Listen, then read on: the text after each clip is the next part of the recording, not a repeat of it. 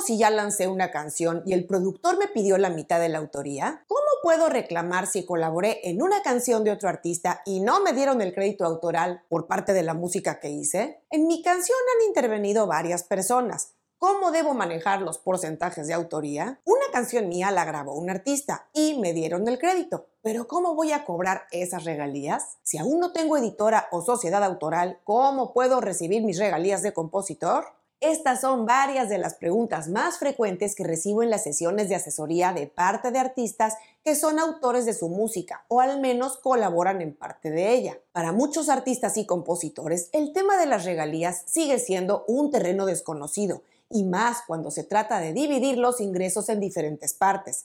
O aún en composiciones de un único autor suelen no tener claro cómo y de dónde van a recibir sus regalías autorales. Y no te preocupes si no entiendes a pesar de haber visto varios videos o haber leído sobre el tema. Las regalías autorales no son fáciles de entender, especialmente porque hay varios registros de por medio y la información no está así que digamos muy fácil de digerir. Por eso hoy vamos a aclarar las nociones básicas sobre las regalías autorales en la música, cómo cobrarlas y además, si te quedas hasta el final, te enterarás cómo puedes descargar sin costo un formato de hoja de reparto o split sheet que puedes usar para cuando colabores con otros compositores en tus canciones. Soy Ana Luisa Patiño y estás en mi disquera, la casa del artista independiente bien informado.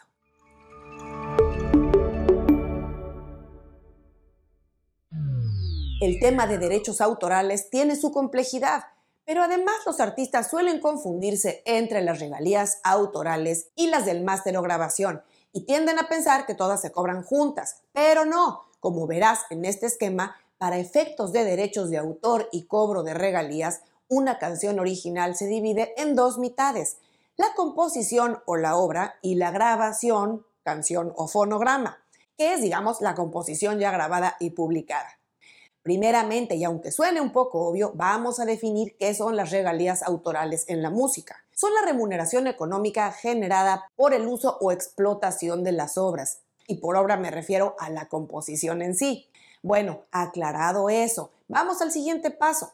Las regalías autorales se van a generar de dos fuentes distintas. Por un lado, la ejecución pública, que son básicamente las reproducciones puede tener la música en recintos públicos, medios electrónicos y servicios de música preprogramada.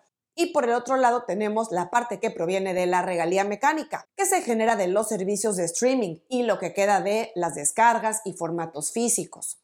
Ahora te cuento qué tienes que hacer como autor para poder cobrar ambas partes.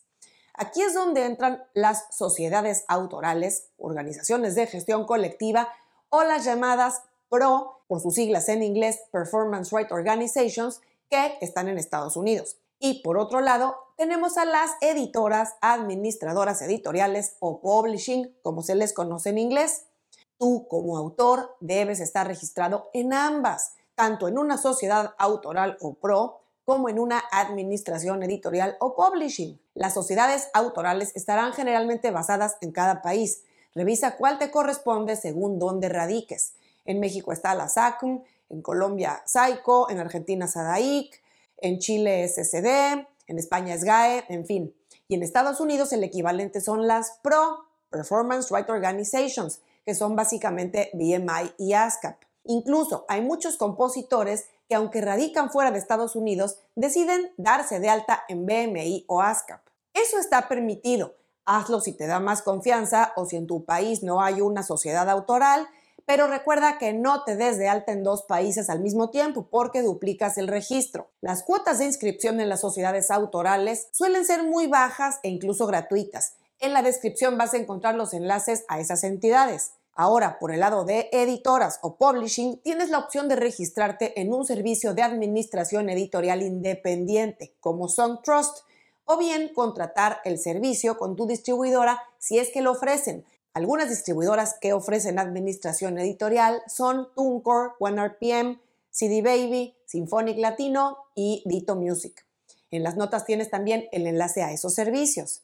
Y para esto, demos otro vistazo al mismo cuadrito, ahora viendo cómo caen ahí tanto las sociedades autorales como las editoras.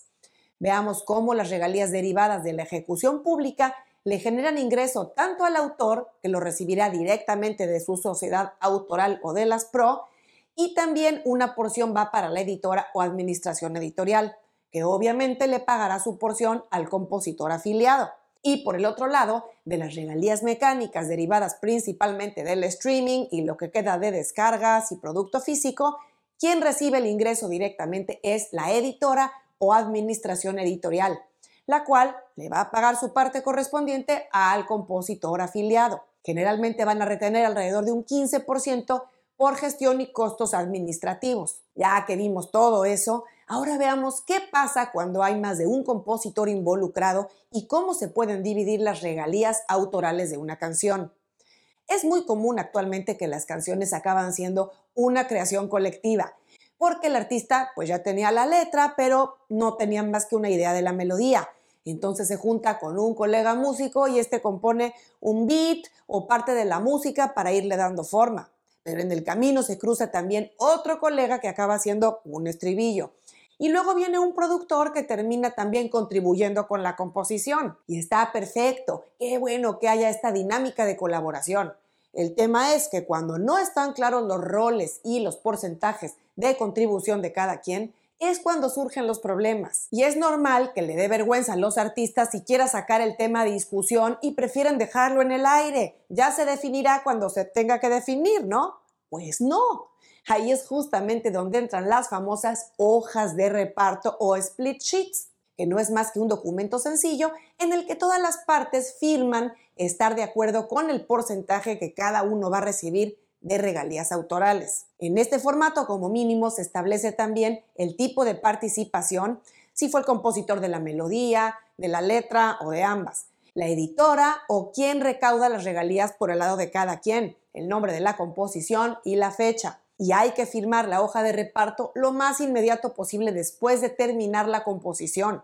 Al firmar, las partes estarán de acuerdo en que van a cobrar ese porcentaje establecido y ya no se va a poder cambiar es necesario que cada una de las partes guarde una copia para protegerse. Casi todas las distribuidoras ofrecen formatos de hoja de reparto, pero aquí en mi disquera te vamos a ofrecer uno también que puedes descargar sin costo a través del link que encontrarás en la descripción. Bueno, y sobra decir que esto de los registros autorales aplica tanto para las canciones en las que eres intérprete como en las que cantan otros artistas, pero que son de tu autoría, o al menos en parte. Y es responsabilidad única y personal de cada autor o compositor el registrar su porción de autoría en su respectiva sociedad autoral y administración editorial para poder así cobrar todas las regalías a las que tiene derecho. Así es que no hay pretexto, invierte en tus registros, ten la casa en orden, son base fundamental de tu carrera musical que no debes dejar en el aire.